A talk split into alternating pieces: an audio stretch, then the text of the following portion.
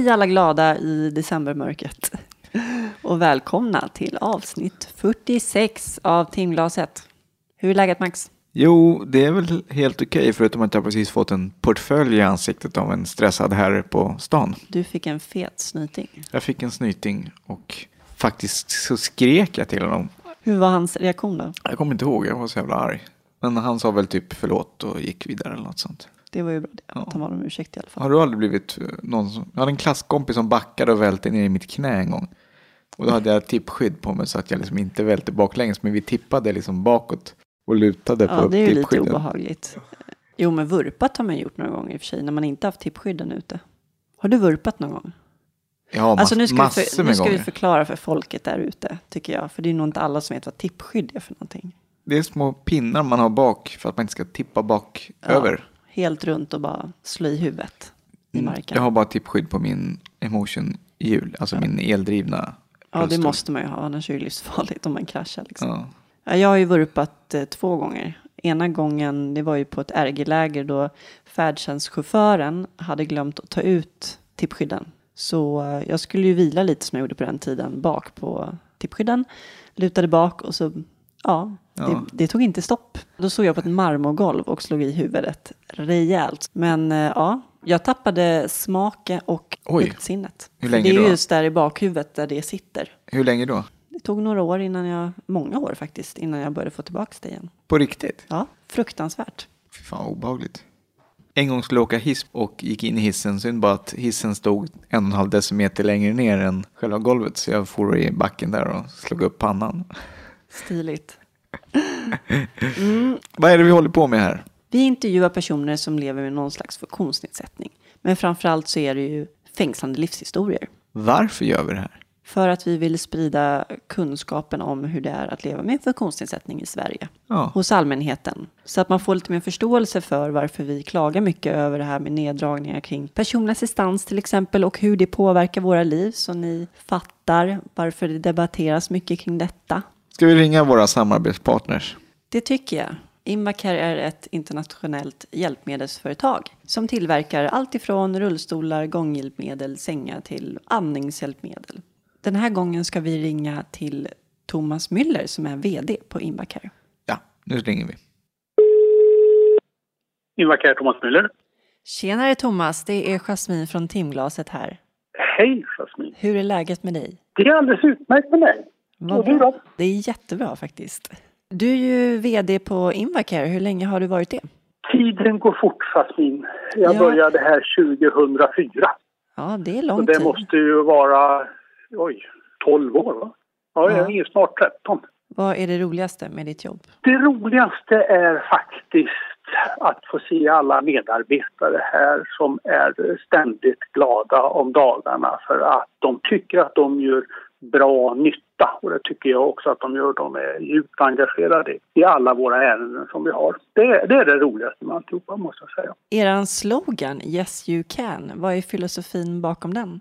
Det är att sända en signal att vi alla kan mer än vad vi själva tror.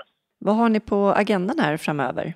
Ja, för mig så här års så är det eh, bokslutstider. Vi slutar vårt år den sista november så att här står man mitt i bokslutet och kan faktiskt lägga ett, ännu ett år till handlingarna som har varit ur vårt perspektiv ett bra år. Då säger vi så Thomas. Tack för samtalet då. Ja, men tack så mycket Jasmin. Det var trevligt. Och sköt om dig. Detsamma. Ha det bra. Tack. Hej då.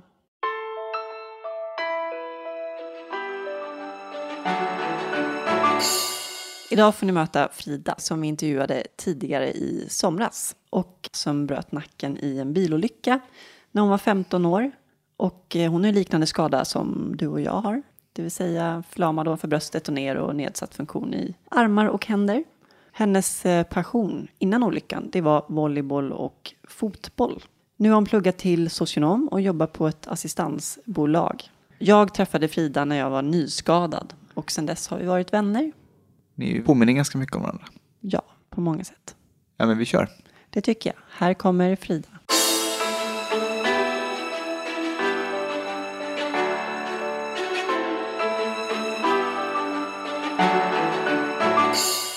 Hur blev kaffet? Varmt. Okej. Det var Kanske ska bra. ha lite kallt vatten i. Nej då, det blir jättebra. Hur är läget? Jo, men du, det är bra. Välkommen till timglaset Frida. Men du, tack så mycket. Jättekul att ha dig här. Mm. Hur eh, gick resan? Jo, men den gick eh, bra. Vi ska säga att du bor i Umeå. Precis, inte Umeå. så vi pratar om rätt ställe. Ja, precis. I Umeå, så jag flyger hit nu på morgonen. Ta en timme, helt perfekt. Ja. Och allting gick hyfsat smidigt förutom Hyfsat då armstödet på flyget. Och bärhjälpen och rullbandet och allting annat. Vad var det med bärhjälpen då? Det kom en person. Okej. Man behöver två, men det löste sig. Då fick din assistent hugga i Ja, precis. Berätta lite hur det brukar vara. när man checkar in. Eller faktiskt när man beställer biljetter redan brukar man väl kunna beställa även bärhjälp, assistans på flygplatsen som hjälper en eh, av och på flygplanet. Precis. Och då behöver man två personer som lyfter en bakifrån och framifrån. En gång när jag skulle flyga så kom det två små tjejer och skulle hjälpa mig. Men om jag hade vägt 90 kilo, då hade det aldrig gått. Alltså jag brukar alltid tänka det, att gud vad tur att man inte är större än vad man är. För att jag hade inte velat... nej, men det problemet brukar ju vara med mig då, då för att jag är, är lång, lång. och stelopererad. Ja. Så ni kan ju tänka er om man står bakom där. De når inte. Då är det ju svårt att komma, alltså det är inte svårt att komma åt, men när man väl ska lyfta, det blir ju inte så liksom mycket Nej. Det kom bara en nu när du skulle flyga. Ja, då tyckte han att eller om jag ställer stolen här kan du flytta över dig själv. Jag bara, nej, det går ju inte. I och med att det ändå står det att jag inte kan det. Så att då, men då kom det fler folk sen. Men det var väldigt tjafsigt idag, jag vet inte. De hade kaos, tror jag. Ja. Värmeslag. En Det- gång fick stewarden bära in mig tillsammans med min assistent. Det fick jag sitta i första klass också. Är det kom inga, I London så kom det inga hjälpare alls. Så då fick han bara ta tag på första bästa sättet. Det var första bästa. Ja, jag har varit med om första klassgrejen en gång i USA när jag skulle från, tror jag var San Diego till New York eller om det var tvärtom. Då var det någonting med bokningen som hade blivit krångligt med var jag skulle sitta och så vidare. Men då var det ingen snack liksom. Nej, men det, det är klart du ska få sitta first class liksom. Jag har varit med om det också. Ja. Det var ju Alltså, värsta jag- sätena alltså. Jag har bara varit med om att man har fått så här, sitta längst fram. Sen har jag hört folk liksom som har tisstasslat liksom, varför ska ungdomarna sitta längst fram? Och det, för det syns ju inte när man sitter i, i planet att man sitter stor. Nej, Så då blir man som så här, känner man ja, om ni bara visste. ja eller hur. Varför jag sitter där. Men du Frida, Mm. du är här för att också bland annat gå på Beyoncé. Vi ska gå tillsammans imorgon. precis. Jag ska dit också. Är det sant? Ja. Vad fasiken, då måste vi ju sammanstråla. Är det så? Ja, men vad trevligt. Ta ett glas innan eller någonting. Ja, men det blir trevligt. Ja, jag ska med med min eh, styvdotter också, Lea. Mm. Fasiken vad nice. Ja. Det är ju andra gången som vi är på Beyoncé. ja, jag träffade dig bara där Ja. av en slump Visst någon gång. Hamnade bredvid varandra. På Globen. Vi har ju sett henne många gånger. Jag tror jag har sett henne alla gånger hon har varit i Stockholm. Sant. Ja, det är som en ursäkt för att komma hit. Jag har någonting att göra. Kan jag beställa en resa och så dra iväg. Tycker jag är en bra ursäkt, hörru. Eller hur? Jag Mm. ser fram emot det. Det kommer nog bli en jäkla föreställning. Hoppas. Har du bra platser, Max? På höger sida. Ja. Nej, jag är nog på kortändan förresten. Längst bak. ja nej, vi är ju Så man ser scenen framifrån. Så jag har ingen aning. Jag har aldrig varit och jag har ju bara varit i Globen så jag har aldrig varit dit. Så jag Nej, förlåt, jag har fel. Nej, det är, jag- det är ju Friends Arena. Det Ja. är helt värdelöst. Du vet vart du ska i alla fall. Ja, men det är ju, det är ju Friends är ju ett skämt liksom. Så. Det finns en hiss för det första upp till själva entréerna. Okej. Ja, men så om det man- brukar bli kö där. Ja, om man Jaha. inte tar handikappentrén då, men det är inga taxibilar som vet vad den är. Jaha, den känner inte ens jag till. Nej, det finns en handikappentré, men... Utan inte, hiss? Den, ja, ja, det är bara rakt in, in vid entrén. Okej. Det är vid hotellet. Alltså ber jag att få åka taxi till hotellet. Jaha. Där är handikappentrén. Vad fan, du ska jag göra det. Smidigare kanske. Du eh, Frida, berätta vart du kommer ifrån. Eh, jag är född i Norsjö, vilket är typ ett eh, litet ställe i inlandet. Västerbotten, typiskt småby. Eh, Jättemysigt, jag har varit där. ja, du har ju varit där, ja. Precis. Det var länge sedan. Ja, Säkert 10-12 år ja sedan. det var nog mer. Ja, någonting Ja, men det ser precis likadant ut. Ingenting har förändrats. Eh, det är Ett café typ. Var det inte? Nej, vi har ju ICA, Systemet, eh, vad de väsentliga sakerna har vi. Då var det nog bara ett café. Ja. Nej, men så där är jag uppvuxen, men sen har jag flyttat till Umeå 2003, så jag har bott där sedan dess. Hur var din eh, uppväxt? Jag brukar säga stabil. Mamma, pappa och två bröder. Pappa och mina två bröder bor kvar där i Norsjö. Du är stora syster. Ja, precis. Tungt ansvar. Jag var ju en idrottstjej. Fotboll och volleyboll var liksom min grej som jag höll på med typ jämt. Hur kom du in på det? Fotboll har vi som vuxit upp med, för min pappa har ju typ spelat fotboll hela livet. Han har ju tränat ju och allting sånt. Volleyboll var ganska nytt, så det började faktiskt inte förrän jag var typ 12 år. Fotboll tror jag började kanske typ när jag var sju eller någonting. Så det har ju funnits i familjen, så man har ju följt med. Och, liksom, och då blir det ganska automatiskt. Jag provade det här med typ hästar, men det var inte min grej. Och pappa var nog glad att det inte var min grej heller tror jag. Varför då? Därför var man tvungen att föra dit och gå som förälder och hålla i hästen. Jag tyckte att det var, jag var typ livrädd. Så det var ett testa, men det var inte jag, utan jag hade idrott. Så att, eh, det var typ så det. Det är väl lite mer så, jag tänker små orter och sådär, att man, det blir per automatik att man börjar med någon slags sport eller? Ja, men alltså det är ju typ det folk gör. Det är liksom, som volleyboll nu är ju väldigt stort i Norsjö, de är ju väldigt duktiga. Så det, är typ, det blir som att man provar på en del gillar det mer än andra. Och jag typ älskar det. Ja, men hur stort är det i Sverige med volleyboll? Åh gud, ingen aning. För man brukar ju inte ofta se det sådär äh, i Nej. sportsändningar och så, att de rapporterar. Nej, Måste man inte vara väldigt lång? men jag vet. Om man inte är lång då måste man kunna hoppa väldigt högt. Det är alltid underlättar ju. Du skulle passa skitbra på volleyboll. Jag blev itutad att jag skulle börja med basket, tyckte Ja. idrottsläraren. Men nej, dans var roligare. Alltså. Inte riktigt min grej. Hoppade du högt? Jag vet inte. Försökte. Gjorde mitt bästa. Vad hade du för position då? Jag hann inte spela så himla länge egentligen, utan det var liksom grundträningen helt enkelt. Nej, men det, var en, det är en kul sport. Vad hade du för andra fritidsintressen då, förutom sporten? Ja, det fanns inga andra. Det var ju typ... alltså, Polarna vi- höll också på med det. Ja, precis. Men det var ju som man var och tränade på ett ställe, sen cyklar man direkt därifrån till nästa. Och sen var det liksom full rulle. Annars gjorde man det alla andra gör, typ häng på fritidsgården. Som, typ jag var ju kanske 14 år. Hur gick det i skolan då? Skolan gick bra. Vad hade du för favoritämnen? Idrott, eh, bild och eh, svenska. Eller jag tycker om att skriva. Jag tycker inte om att läsa grammatik, men liksom det här att skriva och hålla på. Vad hade du för drömmar då? Oh, jag skulle, först ska jag ju faktiskt bli volleybollproffs. Men det är ju liksom, det är sånt där som alla har typ. Men sen ville jag faktiskt eh, ett tag där bli journalist. Det var ju min drömgrej då. Ja, det var typ det. Jag ville jobba på en ungdomstidning. Typ så här Veckorevyn eller Frida som de hette och. Så att det var lite det jag hade i siktet. Men sen 1997, Yes. då Fast- sket det sig. Då sket sig allting. Kan du berätta vad som eh, hände? Ja, det var ju typ i oktober, 18 oktober 97. Så var jag på typ en klassfest. Jag hade just fyllt 15 då. Vi skulle vidare så skulle vi få skjuts av killkompisar. Och ehm, alltså vi kom upp på en sån här landsväg helt enkelt. Så vi hann köra typ 100 meter ungefär. Då var du 15 år. Då var jag 15 år. Ja, eh, så vi var ju fulla bilen då. Jag och min kompis då, så de här tre grabbarna då. De Eh, var 18 då? Ja, de var 18 och vi var 15. Så vi skulle typ komma upp på vägen, landsväg, hinner 100 meter, börja glida mot diket och då försöker han få in bilen på vägen. Vilket gör att vi slungas över på andra sidan. Och just då kommer det då en annan bil och kör på oss då. Där jag satt helt enkelt. Eh, Va, förlåt, var satt du någonstans? Eh, höger bak. Jag flög väl upp i taket. Och det är lite så här, typ, den här vägen, det kör inte så många bilar där. Det är liksom inga farter, vi stod typ stilla. Så det var ju verkligen en sån här otursolycka. Eh, olycka. för att vi stod still och han körde kanske 60. Och ni hade alla bilbälte och... Ja, jag tror det. Nej, men min kompis har sagt att hon plockade av mig bältet. Jag kommer inte ihåg. Då folk frågar tycker det låter bättre att säga att jag hade bälte. Ni hade varit på fest innan. Ja, en sån här klassfest typ. Sommarstuga, föräldrafritt, du vet. Det vanliga. Och så skulle vi som bara vidare på, jag tror en födelsedagsfest för de här som vi kände som skulle hämta oss då. Skulle skjutsa oss dit. Så Men det vart väl typ, Du tappade medvetandet då på en gång. ja, jag kommer ihåg billysen. Sen kommer jag inte ihåg någonting. Men jag berättade för min morfar i alla fall när jag kom på lasarettet vad som hade hänt. Så det var ju som, tydligen var jag vaken då. Sen så jag de ju ner mig då, ganska snabbt. Vad är det första du kommer ihåg? Första uppvaknandet? Så att säga. Första uppvaknandet.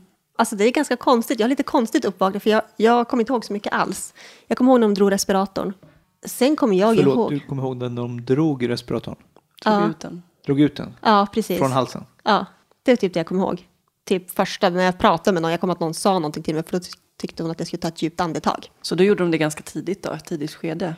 Jag tror att det var kanske typ eh, tre dagar efter.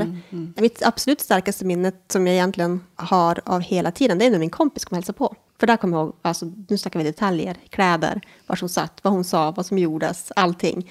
Och det var ungefär fyra dagar efter. Sen kommer inte jag ihåg någonting kanske tre veckor efter det. Men just när hon var på besök var som det sån här etsade sig fast i skallen typ. Mm, jag allting. känner igen det där just när kompisarna kom för första gången. Och så. Ja, och så var det hon som hade varit med i bilen också, så hon hade som alla svaren tyckte jag. Hur gick Att- det för henne då? Jo, men det gick bra. Hon hade typ nackkrage också. Så hon hade typ ont i nacken. Killen som satt framför mig vet jag hade problem med armen. Men sen var det som rätt lugnt på så sätt.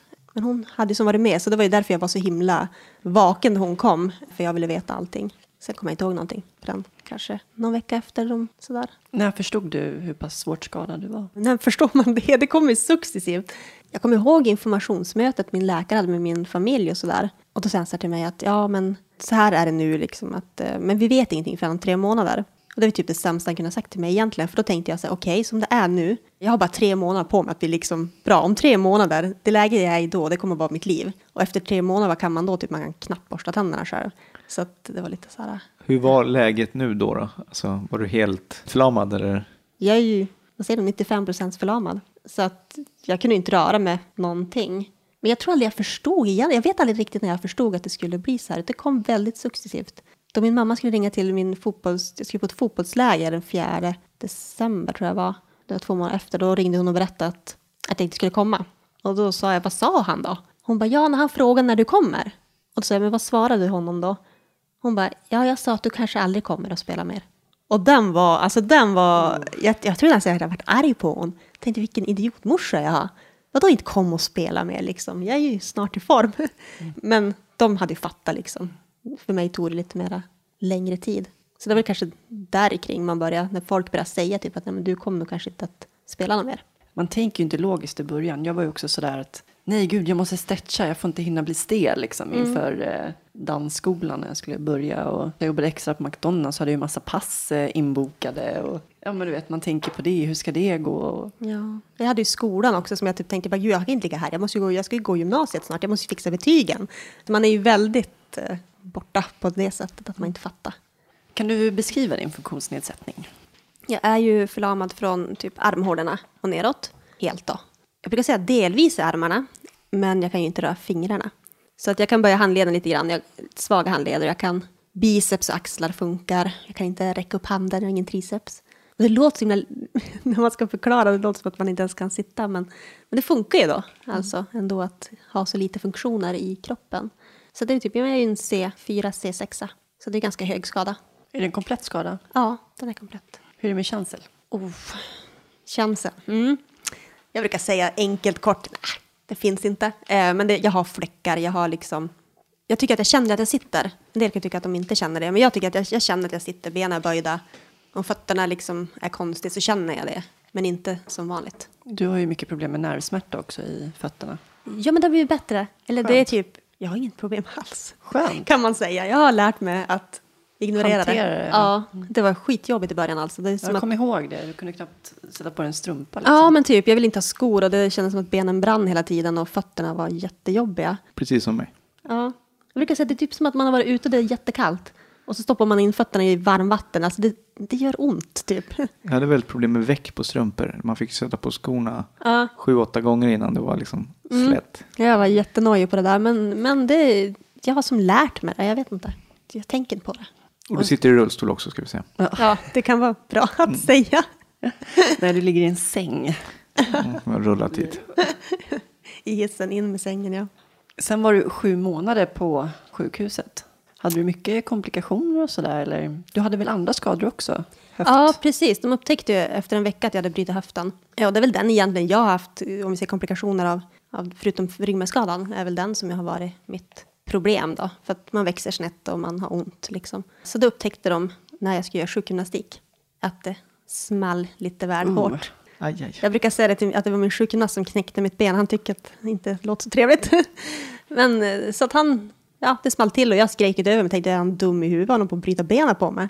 Och han bara tittade på mig. Han bara, jag måste få prova en gång till. Och jag bara, nej. Aj, aj. Och så lyfte han benen och det smäller igen. Och då säger han bara, du jag ska gå och prata med någon. Så kommer han tillbaka, vi ska skicka dig på röntgen. Och då var det bara att inse att de hade inte, de hade inte röntgat mig. Midjan ner. det är ju konstigt med tanke på vad det var för slags olycka också. Mm. kan man ju få multipla skador. Precis, de hade inte kollat, de hade kollat invärtes och uppåt. Och så jag hade både bäckenet och typ, vad säger man, sittbens, eller lårbenshalsen alltså och så tände och sittbensknölen. Grejen var ju den att de opererade ju, jag har ju en benbit från min höft i nacken. Och den tog de från vänster sida och jag hade brutit höger. Så hade de kanske öppnat höger, då hade man bara, hm, vänta nu, det här ser inte riktigt bra ut. så att det var lite så här, bara, tur och oturen. Så det vart operation igen. Jag tycker det är lite så ironiskt när man hör om personer som varit med om bilolycka och det har varit fler i bilen.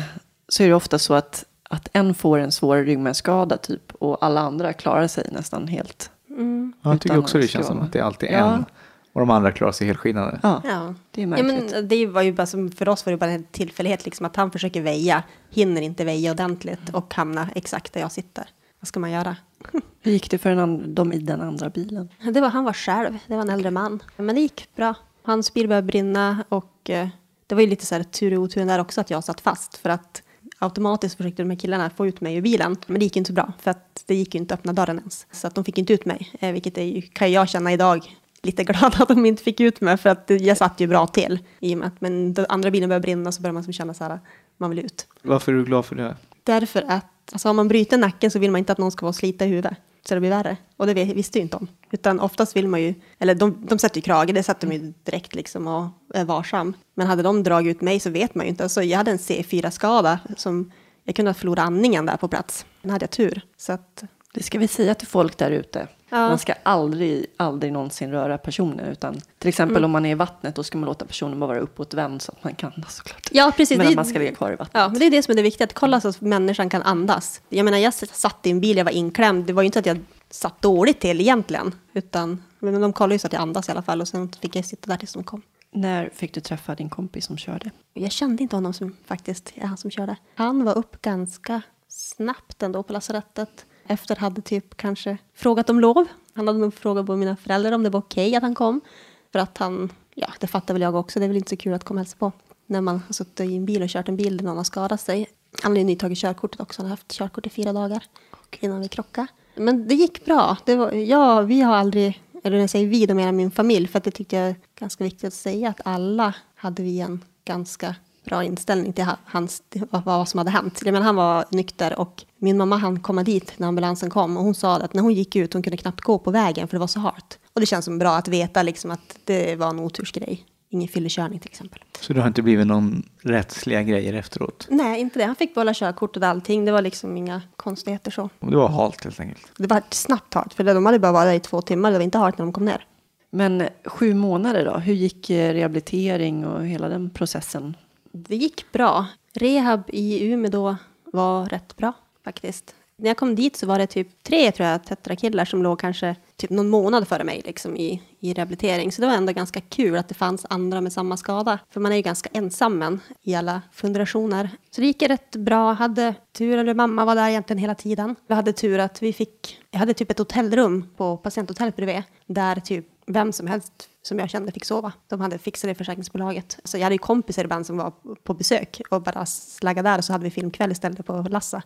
Sen är det vanliga, träning, träning, träning, träning, träning. Det är ju svårt att säga, jag vet. Men när du liksom insåg att this is it.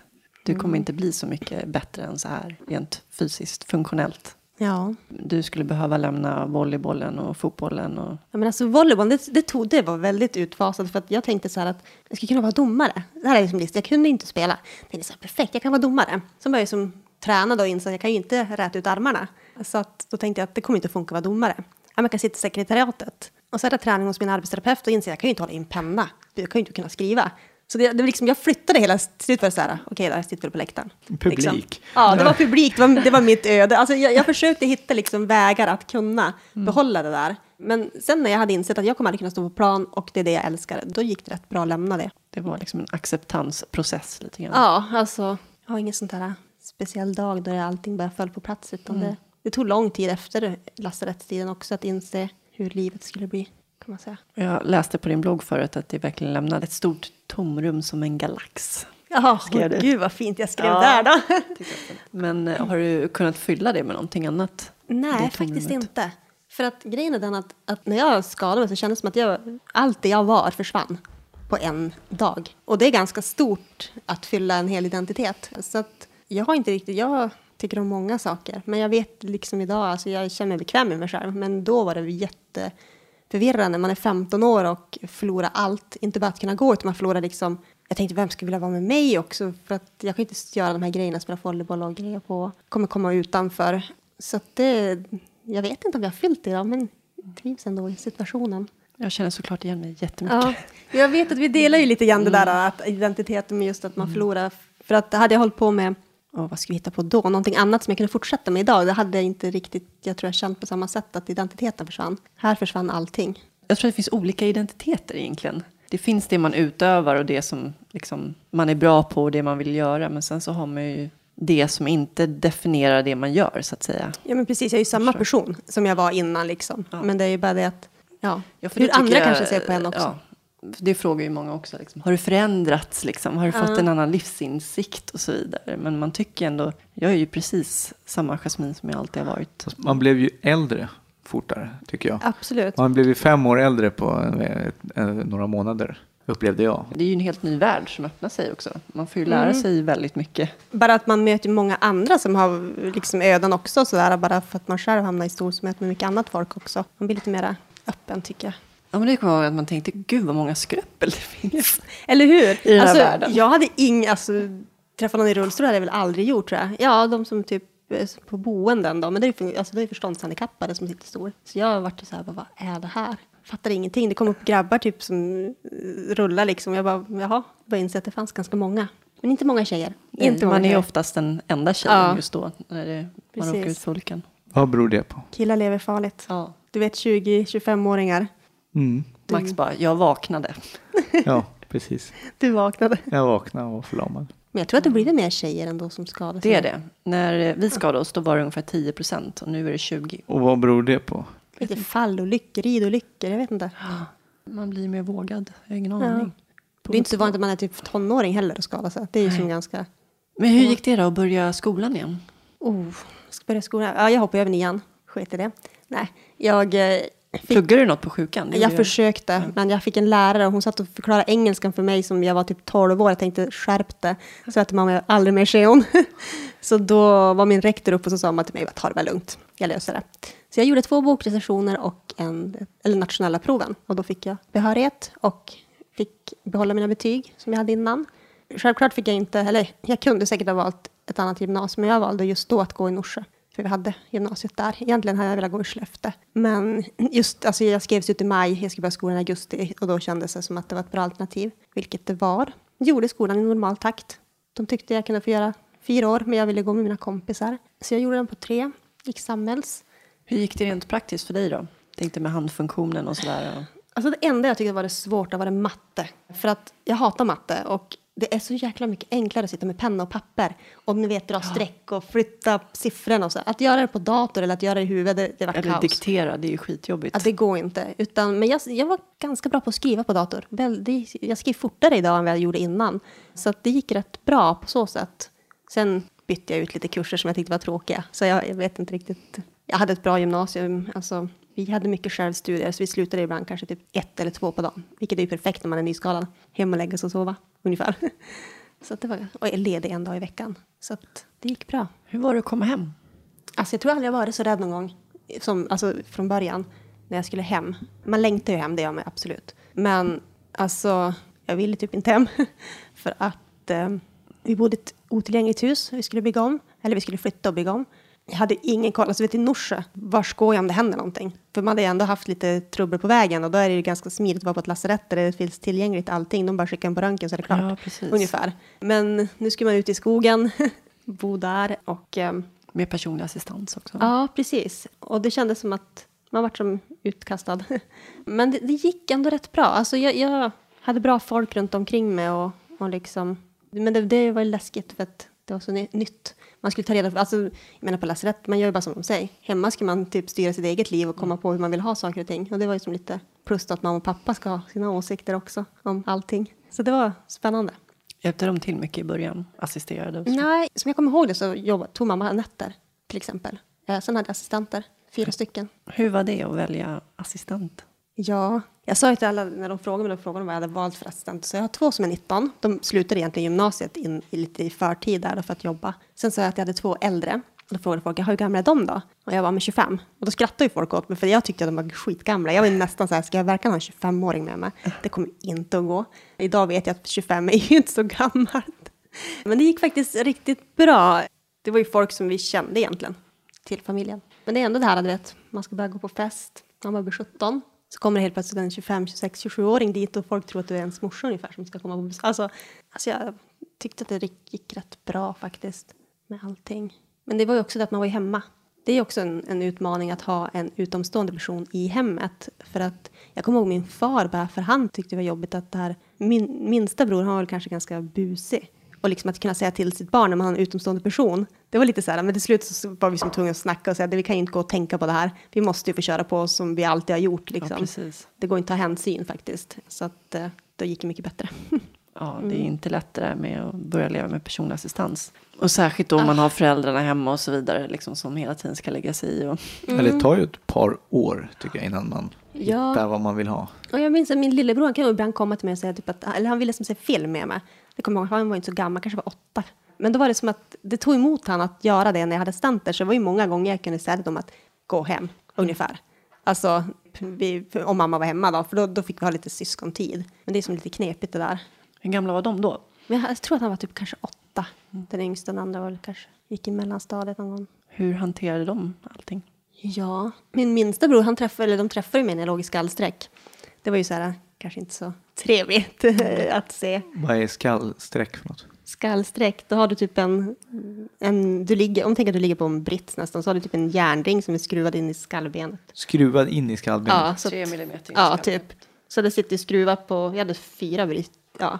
Och så sitter det kedjor med vikter som håller nacken rak. Så att han träffade mig, ja, för att den ska liksom inte kunna röra Innan så man har mycket. opererat sig. Så så låg man ju typ första dygnen. Det låter jättesmärtsamt. Ja, jag har ingen aning. Ja. jag vaknade ju när de skruvade in de där jävla Jaha, skruvarna. i vad håret. trevligt. Aj, aj, aj, aj. Det var inte skönt. Det måste Nej. ju göra skitont. Ja, det gjorde det. Kändes som huvudet skulle sprängas. Ja, precis. Så han, de träffade mig så. Det kanske inte var så himla Nej. bra bild att bli rädd för sin syster första.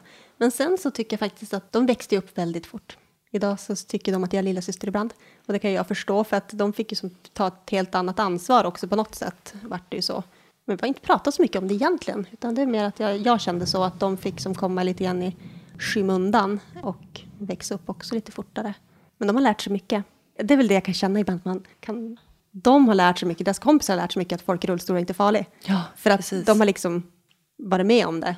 De har en helt annan insikt och det är jag ganska glad för egentligen att de har, att de är klok. Vi vet ju redan svaret på det här, men vi brukar ju ofta fråga det. Vad dina anhöriga fick för stöd i samband Ja. med olyckan.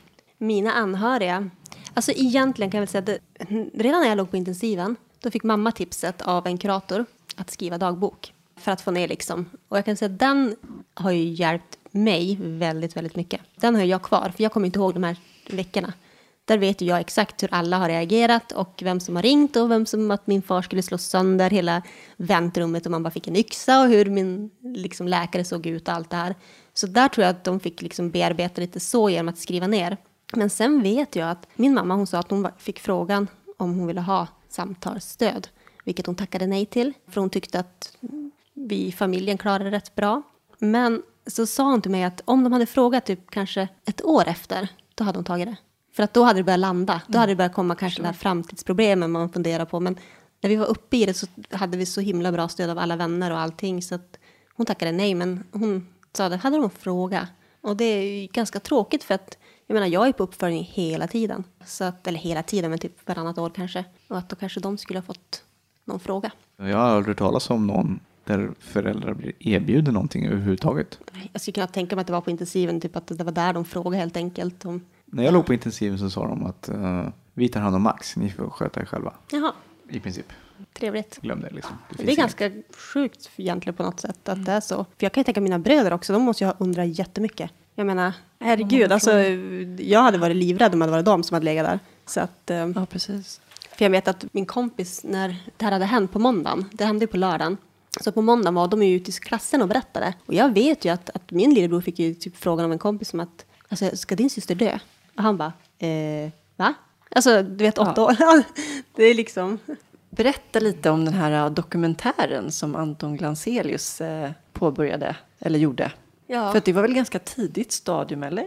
Var det det? Alltså egentligen var det som två. Vi gjorde, eller han hörde av sig till mig typ, det var efter jul, så det var ju bara några månader efter olyckan. Där i mars tror jag någonting. Så då var det ju först att vi gjorde typ ett reportage i Bullen. Alltså, ni kommer ihåg, ja men ni Ja. kommer ihåg Bullen i alla fall. Ja, vad absolut. bra. För jag har träffat på folk som inte har någon aning vad Bullen är. Jag bara, men vadå, det vet väl alla. Ja. Ja, så det var ett reportage där i Bullen då. Det var typ ett kortare, kanske tio minuter eller något sånt där. Men sen så tog han väl det där typ vidare på något sätt till då Norra magasinet. Och då var det ju då en längre dokumentär. Så den dokumentären är ju lite grann från Bullen. Plus då. Jag ska bara inflika att Bullen är, ett, eller var, ett ungdomsprogram där man kunde skicka in alla möjliga frågor om sex och Ja, nu låter det som att det var, och det allt var inte det, det är. dokumentären, eller det Nej, inslaget handlade om dock, men Men eh, ja, det var ju Livs- lite alla möjliga. livsproblem Ja. liksom. Precis. Nej, men så då var det då en liten längre och då blev det vid 99 måste det vara. Då var det då jag träffade dig första gången. Vårat härliga möte live, eller jag på att säga. Live? Ja, Nej, det inte live, men det var jättekrystat. Ja. Alltså jag hade egentligen skrivit brev till dig innan, för jag ville träffa Jasmin.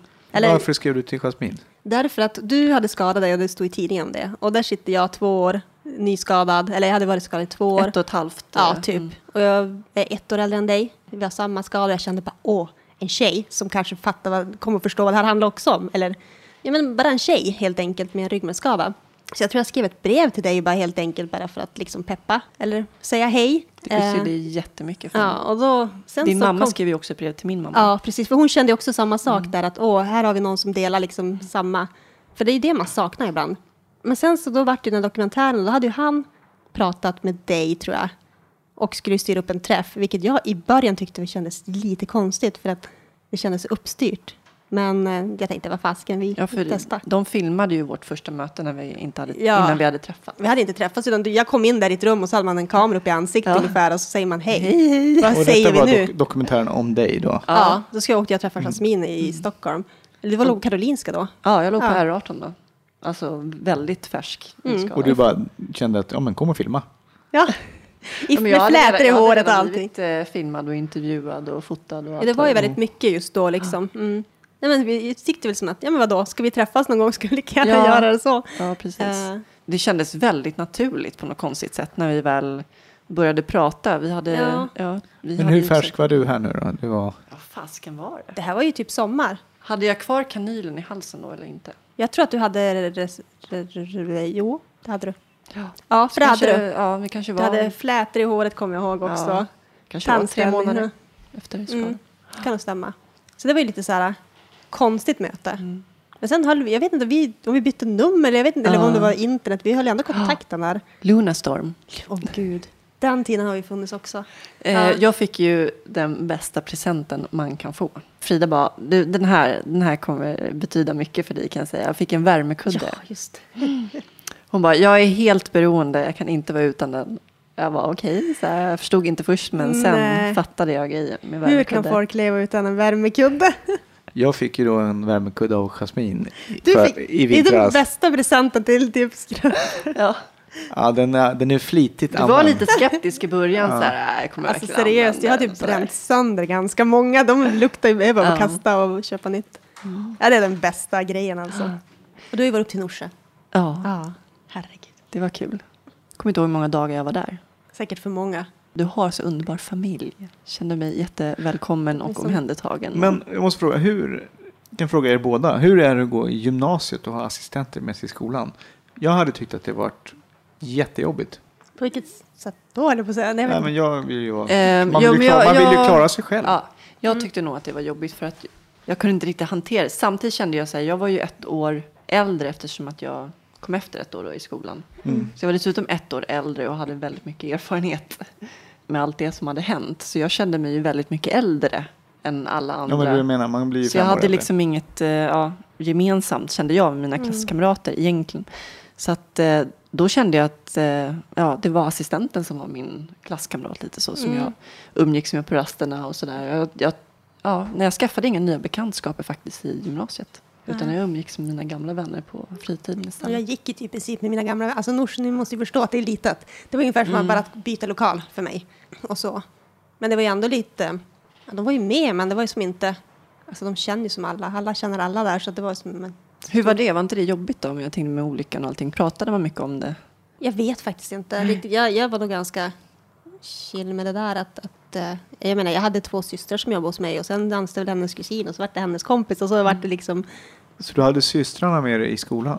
Nej, Nej, men jag, anställde, jag hade två assistenter som var systrar Jaha, och jaha, hade jag någon av systrar. Alltså det blir ju lite sådär, typ man handplockade men det var inte så att man satt utan annons och frågade. Utan jag man ringde bara du, söker du jobb? För jag vet att du är en vettig människa. Min granne jobbade hos mig i början typ till exempel. Så att eh, det blir lite så. Men det var lite så här, skolan var ju lite speciell ändå på något sätt. För jag tyckte det var jätte, det, det jag kan känna egentligen jag ångrar med skolan idag. Men nu har man lite mer skinn på näsan och det var idrotten. För att där kom jag till min lärare och han säger så här, jag vet inte vad jag ska hitta på med dig. Men ni kanske kan lösa det när du och din assistent. Jag kan ju säga så här idag, nu har jag, har ju mitt betyg, jag fick ju ett godkänt, men jag kan ju säga att jag hade ingen idrott. Jag satt typ vid datorn ungefär, eller gick på lunch eller... Det är ju väldigt tragiskt. Och idag hade jag nog faktiskt sagt åt honom att jag, jag, ser ett, alltså jag har tänkt att ha MVG när jag är klar. Du får sätta mål som jag ska uppnå. Men jag, jag köpte det då. Jag hade ju kunnat göra ganska mycket. Jag hade kunnat typ ha en målsättning att när jag går ut första då ska jag kunna rulla typ två kilometer. Är det Ja, realistiskt? precis. Och det hade ju varit kanon för mig och jag hade kunnat kanske fått högre betyg. Men just då köpte jag det bara. Men man lär sig. Ja, precis. Men dokumentären då, hur, hur gick ni vidare med den då? Hur länge följde han dig? Oj, vi var ju både här och i Stockholm. Ja. För vi filmade ju även när jag var på, då heter det Frösunda. Sen vet jag att han ringde mig när jag tog studenten och ville att jag skulle filma. Om jag kunde filma, bara dokumentera på något sätt vad som hände. Ifall att. Men det var ju känd 2000, 2001 där. Men sen så, ja det vart det typ så att den sändes och ja, sen har jag träffat någon gång så här efter det också. Efter gymnasiet då? Vad hände då? Efter gymnasiet, ja precis. Det var då det egentligen började hela, tycker jag, min bearbetning av olyckan. Efter gymnasiet. För det var tre år full rulle efter olyckan. Sen så går man ut skolan och ska börja komma på vad man vill med livet. Och hur livet ska se ut. Så då, det tyckte jag var egentligen den jobbigaste tiden. De första fem, sex åren. Så att jag gjorde ingenting. Jag flyttade ju sen egentligen. 2003. Så jag gick ut skolan 2001, sen flyttade jag 2003. Du flyttade hemifrån. Ja, Hur var det då? Ja, shit alltså. Det var ju spännande. Nej, men det var... Det, det gick bra. För mig var det nog... Jag, jag säger typ... Alltså, det låter så hemskt att säga det på ett sätt, men att eh, hamna i stor i ett litet ställe var inte det bästa för mig. Eh, inte i att ta reda på vem jag är, liksom. Det är nog inte det bästa för någon. Alltså. Nej, alltså jag, jag tyckte... vara. Alltså, jag hade så otroligt bra stöd när jag skadade mig av alla. Alltså folk jag inte kände, folk till, som kände mina föräldrar. Liksom. Och alla försökte på något sätt hålla en kvar i det man var tidigare. Sporthallen byggdes om ganska snabbt så jag tog mig in för att jag skulle kunna titta. Så jag var ju och tittade på volleybollmatcher. Jag kan säga att det gjorde jag inte för min egen skull, det gjorde jag för andras skull. För att de ställde upp så himla mycket och folk försökte få en engagerad i det man hade tidigare varit engagerad i. Japp. Så jag fick aldrig riktigt andas och tänka efter vem är jag nu. Jag och min pappa och mamma hade ganska många diskussioner kring träning. De har tjatat på mig väldigt mycket med träning, för jag vill inte träna heller. Jag var som fast i det här eh, gamla Frida. Ganska pressad också. Ja, jag fick aldrig riktigt tänka till. Vad vill jag nu? För jag hade redan lämnat det där. Jag hade liksom förstått att det här kommer inte att gå. Så jag måste gå vidare. Men andra försökte och det är ju jättesnällt, men det vart fel. De ville bara så gärna ställa upp och liksom att jag skulle få vara delaktig. Att jag skulle kanske kunna börja vara volleybolltränare till exempel. Det var ju klassiskt. Och jag sa att jag vill inte sitta på bänken. Aldrig velat det. Och det funkar inte för mig. Så att flytta för mig, det vart som en Och så bara inflika, jag har fortfarande en ballettlärare som skickar mejl till mig när det är olika events och grejer som hon tyckte, som tycker att jag ska vara med på. Ja. Alltså de vill ju väl, men det blir väldigt fel i slutändan. Så när jag flyttade då kände jag så att nu får jag ta reda på. Och då, det var väl då jag kände att nu börjar livet komma tillbaka. För då kunde jag välja också när jag berättade att jag hade inte... Alltså det var när jag satt i skolan och någon sa någonting. Man bara, jo men jag kommer också med typ träningsvärk, det är så jävla jobbigt. Och de bara, va? Har du gått? Jag bara, jo. Så att då fick man välja lite mer själv vem man var. Hur gick det med assistansen då? då? Det gick bra. Jag har valt dem väl, om jag säger så. Det har gått faktiskt himla bra. Är du bra på att sätta gränser? Nej. alltså det, det är mer att jag... Eller blir du mest kompis med dem? Man blir ju kompisar. Eh, men jag har haft så tur, att, eller tur, vi har väl haft den relationen att vi, vi känner som kompisar. Men jag vet att de vet att de jobbar. De respekterar dig. Det är liksom om, även om vi skulle hänga ihop typ en kväll så kanske nästa gång om jag skulle säga att, typ att nu ska jag vara mina kompisar så skulle de inte ta illa upp. De skulle bara absolut. Liksom. Men att när man jobbar så nära och så ofta så blir det ju ändå konstigt. Så det är väl typ det. Så därför har det funkat faktiskt väldigt. Självklart har man haft några som inte har funkat men de är ju inte kvar heller. Visst gick du medieutbildning? Jag gick mer kommunikationsvetenskap på universitetet. Okej. Men det var ju min journalistgrej där Ja. och retorik och sånt. Men, men den droppade jag där. Varför gjorde du det då? Jag tror att jag kände, gud vad omständigt. Om man ska vara journalist måste man anstränga sig och fara runt och resa och greja på. Det just nu vill inte jag det. Så att jag kände väl inte att det kanske inte var min grej. Och så började jag, eh, i och med att jag ville jobba med ungdomar ändå. Så då bytte jag helt enkelt och började inrikta mig på socionom. Så det är där jag hamnade i slutändan. Hur gick det, den utbildningen? Gick det bra?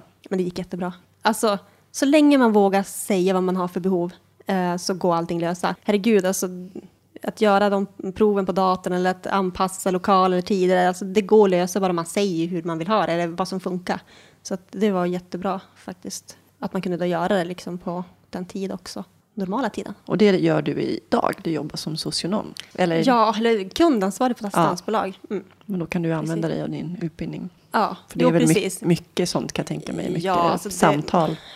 Socionomgrejerna kommer som aldrig ifrån oavsett vad man jobbar med känns det som. Så att det går rätt, rätt bra. Blir du inte less på allt som har med assistans att göra med tanke på att du både lever med det själv och jobbar med det? Absolut. Det var jag riktigt bestämd på när jag gick socionom. Jag ska aldrig jobba med funktionshindrade och jag ska aldrig jobba med äldre. Det var liksom never in my life. Sen så fick jag ett samtal, sen satt jag där och jobbade typ Ja. med äldre och funktionshindrade och assistans. Det blir lite svårt. Jag hade eh, väldigt mycket ansvar i min egen assistans innan jag började jobba som arbetsledare och ett, eh, med ett kooperativ.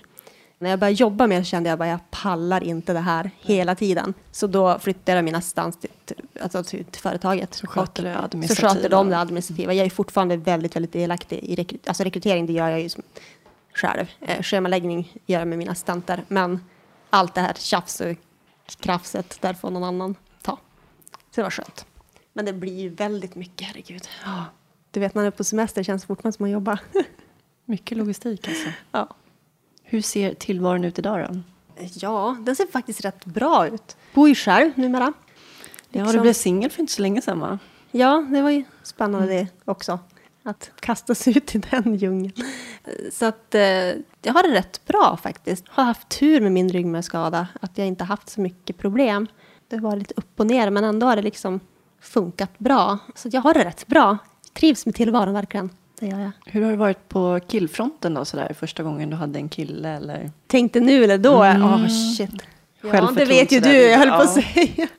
Ja, det tog lång tid innan. Man trodde ju inte att man skulle kunna få en kille. Nej, herregud. Det tog lång tid innan man lyckas komma över den tröskeln att faktiskt, okej, Det kanske är någon som vill ha det en. kanske är någon som skulle kunna vara intresserad. Sen levde jag ju länge i ett, förhållande i sex år då, så att då var det ju som rätt så lugnt. Och så vart man singel och så känner man, nu kommer den där lilla slängen igen, tveksamheten och eh, osäkerheten kring vad andra, alltså vad andra tycker. Och för jag vet ju vem jag är och vad som funkar och inte funkar och hur mitt liv är liksom, men andra gör ju inte det. Så det var ju lite spännande igen. Men om man har blivit äldre, märker jag, man är inte 15 längre, så att det är lite Ja, det, var nog, det var ju betydligt svårare när man var i tonåren. Ja, det alltså. fanns liksom inte på kartan i alla fall inte.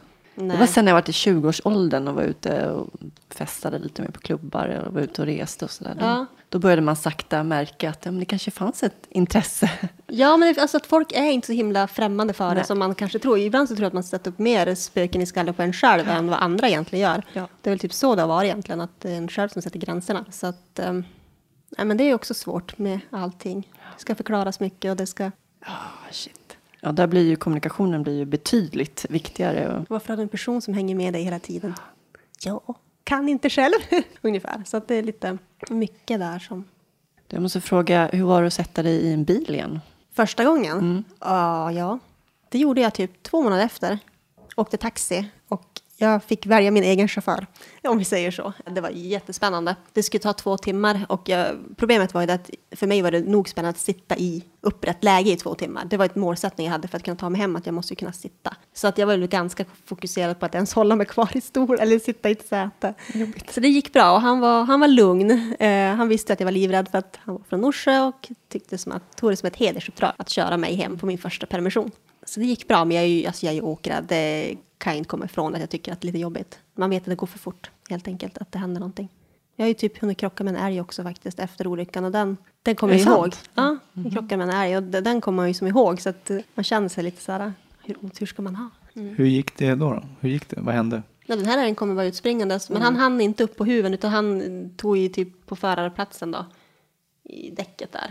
Men grejen var den att jag han ser det, han är ju skrika så min assistent vänder sig mot mig och just då exploderade hennes ruta, för hon satt bak. Så att älgen dog och det gick ju bra. Man blir ju kanske inte mindre eh, orolig då när man åker bil i fortsättningen. Nej, mitt på- största problem var nu jag skulle ta mig ut ur bilen sen tänkte jag. För då sitter man där som en glassplitter överallt. Och det är typ använda glidbräda och sånt, det är liksom inte ett alternativ när det är glas överallt. Man känner typ att jag har ingen aning om jag har typ glas fulla bena. Har du råkat ut för någon olycka efter I bil? förladningen? Ja. Nej, gud nej. Nej, jag är så försiktig. Så. Alltså jag har ju bara provat det här, du vet att man ska typ, när man tar körkort och man ska liksom testa pallnita. Jag satt i alla fall kvar i stolen. Förlåt, kände vad jag. hette det? Ja. Sa du? Pallnita? Ja, pallnita. Tvärbromsa. Tvärbromsa? Och vad säger ni? Säger ni tvär? Nej, men oj. Pallnita? Pallnita! Aldrig, har jag aldrig hört talas om. Det är när du kör och så pallnitar du bara. Det är tvärbromsar helt enkelt. ja, precis. Pallnita. Jag kan skaffa den ordlistan om du vill. Vi har många andra ord. Ja. Ja, nej, det kommer jag ihåg, det var läskigt. För samtidigt måste man ju tänka på balansen och hur man ska parera och sådär. Det är inte bara att trycka in bromsen. Nej, utan man är ju lite så här att jag undrar om jag sitter kvar i stolen här nu, det här, det här händer eller? Men, Tvärnita har vi gjort några gånger. Jag tycker det är mer jobbigare med kraftiga svängar. är svårast. Ja. Rondeller blir man ju tokig på. Man får ju Ja, köra så jävla långsamt ibland. Och man vet hur folk bara bakom en. Åh, vad irriterade de jag är. brukar säga det när folk typ klagar på sig, men gud vad sakta de kör, jag bara tyst, det kunde vara jag. Men jag kommer på, jag som är så lång, jag kommer på en Ja. bra grej att jag kan luta huvudet så här lite mot det snedtaket där uppe. Jaha. Så när jag lutar Men- då, då lutar jag huvudet och då blir jag jättestadig. Vadå, du når upp i taket? Men näst, där det svänger liksom på sidan. Det gör då inte jag, kan jag ju säga. Men alltså, jag löste det bara så enkelt, jag tog typ, alltså jag har ju vanligt bälte, men sen har jag bara en liten, liten grej som sitter här. Och eh, som jag sätter, så det blir liksom en extra grej. Bara En liten, liten grej. Ja, men typ ett, ett litet bälte bara som går åt andra hållet. Så det Då blir som ett kors fram. Ja, har som ett kors fram. Ja, och det är stumt. Ja. Och det kände jag typ att när jag var på halkbanan, för det var ju också en sån här grej. Nu ska vi testa liksom köra här kurvorna och bilen kommer att glida. Kommer jag att ens kunna sitta och hålla mig kvar? Det gick hur bra som helst. Så då kände jag åh vad bra, då vet jag i alla fall att jag kan både snurra och greja på utan att jag tappar balansen. Men det är mycket sånt där som inte andra människor behöver tänka på. Nej, precis. Typ hur man ska göra någonting. Små detaljer. Mm. När fick du beröm senast? Faktiskt det här igen, av en kompis, en tjejkompis. Vad var det då? Jag vet inte, hon sa typ att jag var så jävla bra. Ja. Lite sånt där peppande, du vet när man står Härligt. "Åh." Hon bara, nej skärp nu. Vad är lycka och vad betyder lycka för dig? Lycka för mig, det är så himla stort. Självklart när alla får vara friska och må bra. En själv också, typ när det liksom bara funkar. Men jag kan vara så här överlycklig om jag får sitta på min balkong en stor dag och dricka kaffe i lugn och ro. Det kan vara så här typ. eh, Så lycka för mig liksom Är det, svårt och, är det extra svårt att svara på den frågan idag med tanke på allting du har gått igenom på din mamma som gick bort här för ett år sedan? Alltså grejen är, ja, det är inte kanske svårare, men, men det är liksom, den händelsen gav mig mer insikt än jag tror min ryggmärgsskada egentligen gjorde. Eh, Så att jag ville blivit mer att man känner så här att man ska göra saker man blir lycklig av, för livet är inte så jävla långt. Jag förstod mycket när mamma var sjuk. Jag var 15 när jag skadade mig. Vilken oro hon måste ha haft. Den förstod jag när hon var sjuk. För jag kommer ihåg det när de hade öppnat upp henne. Och de sa typ att det här kommer inte att... Det har spridit sig, vi kommer inte kunna operera bort det. Och jag, vet, jag kände typ, jag kände mig så himla så här, jag kan ingenting göra. Jag kan verkligen inte ens få henne att må bättre. Jag kan inte göra hon frisk, jag kan inte göra någonting. Så jag kommer ihåg att typ någon månad efter då var det typ Cancerfonden på tv. Jag bara donerade typ, halv, eller typ hela min lön faktiskt. Nej, men- Jag bara, jag tänkte, jag kan inte göra någonting. Det enda man kan göra är att finnas där. Ja, men det kändes inte som att det räckte. Nej. Jag kommer hade ett jättebra samtal där i slutet när hon var ganska dålig. Hon behövde få dropp. Alltså hon åkte in på lasarettet för att få ja, mediciner och sånt. Och jag sa till henne, men alltså de har erbjudit dig hemhjälp. Och då, då säger hon så här att, ja men jag är ju, alltså jag är ju inte sjuk. Hon, hon tyckte det kändes jättejobbigt att någon skulle komma hem till henne. Sätta det där droppet på henne för folk skulle titta. Folk i samhället skulle liksom prata om det. Och då sa jag det till henne, alltså, om du nu tänker efter, om du tänker på min sits, all, alla gånger du har tjatat på mig, så nu är det så payback time. Allt det du har tjatat på mig om, att det här med assistans och ta hjälpen och drick mer vatten, ät mer mat, träna. Jag sa, nu, så jag sa det som det var, att jag kom tyvärr inte att acceptera att du inte tar emot hjälpen hemma om det skulle underlätta för dig. Och då ringde hon mig sen faktiskt och sa bara, tack för att du hjälper fatta bra beslut. För jag kände verkligen att hon har tjatat på mig så mycket genom åren om allt jag ska göra för att förbättra min hälsa. Så jag tänkte nu får jag kanske ryta ifrån tillbaka. Vad betyder frihet för dig? Oj. Frihet. Jag känner mig oftast inte så jäkla låst eller något sånt så att jag kan väl tycka att jag är fri hela tiden. Det är en men- mental inställning. Ja, känner mig som inte så begränsad så att jag, så länge allting bara flyter på så känner man sig rätt så fri. Men det var ju lite häftigt att sätta sig i bilen första gången själv och bara köra till jobbet och känna typ att jag skulle typ kunna åka var som helst. Så länge allting går bra. går åt skogen då blir det jobbigt. Men det känns okej att sitta själv och köra. Helst inte, men det går om man vill. Om du fick leva om ditt liv, skulle du göra någonting annorlunda då? Självklart ska jag inte ha satt mig i bilen. Det är ju som ett standardsvar på den frågan. Men eh, nu gjorde jag ju det. Så hade jag gjort om någonting, då hade jag väl helt enkelt kanske inte velat så mycket i början, utan mer försökt kanske ta emot mer hjälp för att komma vidare fortare. Hur lång tid tror du det tog innan du kände att du hade gått vidare? Jag brukar säga fem, sex år, för det var då jag slutade tänka destruktivt. Att du vet, att man var ledsen, typ ungefär, på nätter eller sådär, att man tänkte destruktiva tankar. De slutade där kring efter fem, sex år. Och då kände jag typ att det är nu, nu har det vänt. Liksom. Hade du självmordstankar? I början, eller inte självmordstankar, men jag hade, planer- alltså jag hade ju koll på hur jag skulle ta livet av mig. Det visste jag ju, för jag skulle inte kunna skjuta mig. Jag skulle inte kunna hoppa ut genom fönstret. Utan det var ju mediciner jag hade listat ut att jag skulle måste bunkra upp och försöka få i mig på något sätt. Men det, det är inte min grej att ta livet av sig. Så att, men den, den tanken har väl typ alla tänkt tror jag som hamnar i våran sits.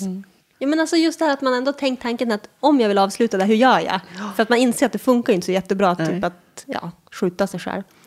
Så jag hade liksom listat ut att mediciner, men sen var det som att, kan jag inte göra det här.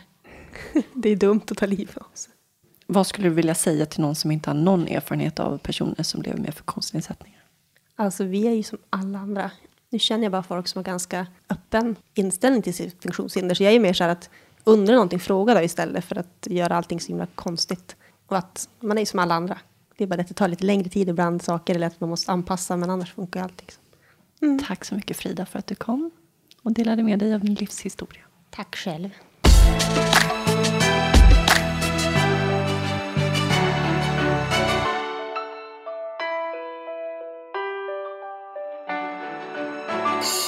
Inför att vi skulle intervjua Frida och eh, planera tid och så vidare så frågade hon om hon skulle ta sig till oss från centralen. Och eh, då sa jag, men det är jättesmidigt att ta tunnelbanan ifrån T-centralen till Skanstull. Och så kan du rulla därifrån, det tar bara tio minuter drygt. Hjälp, ska jag åka tunnelbana, sa hon och var lite skraj inför det. Men då slog det mig sådär, för oss som är uppväxta i Stockholm så är det ju en självklarhet att åka tunnelbana och buss och det är ju inget konstigt. Och man tänker inte på det att det är ju faktiskt inte någon annan stad som har tunnelbana. I Sverige. När var första gången du åkte tunnelbana efter olyckan då?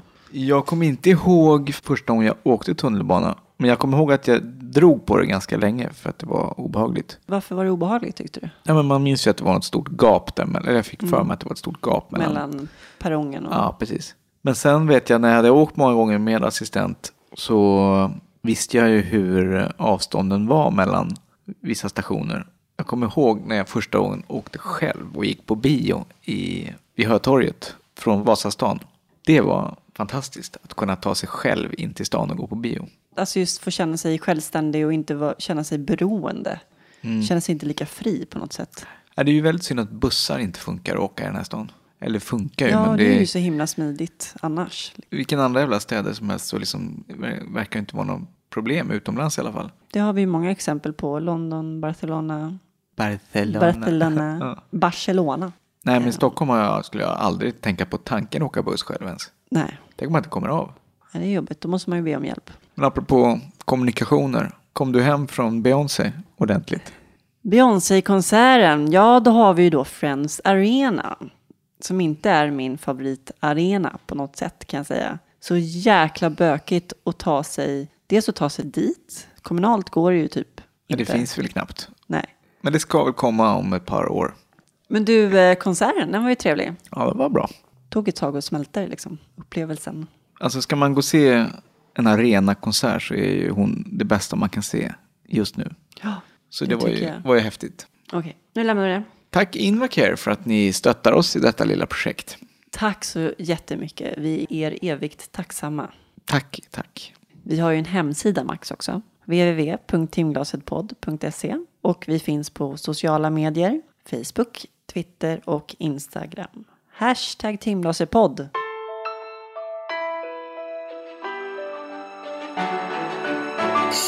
Nästa vecka så får ni träffa Stefan. Han föddes 85 och när han var ett år fick han nervsjukdomen CMT. Det innebar att hans muskler sakta förtvinade.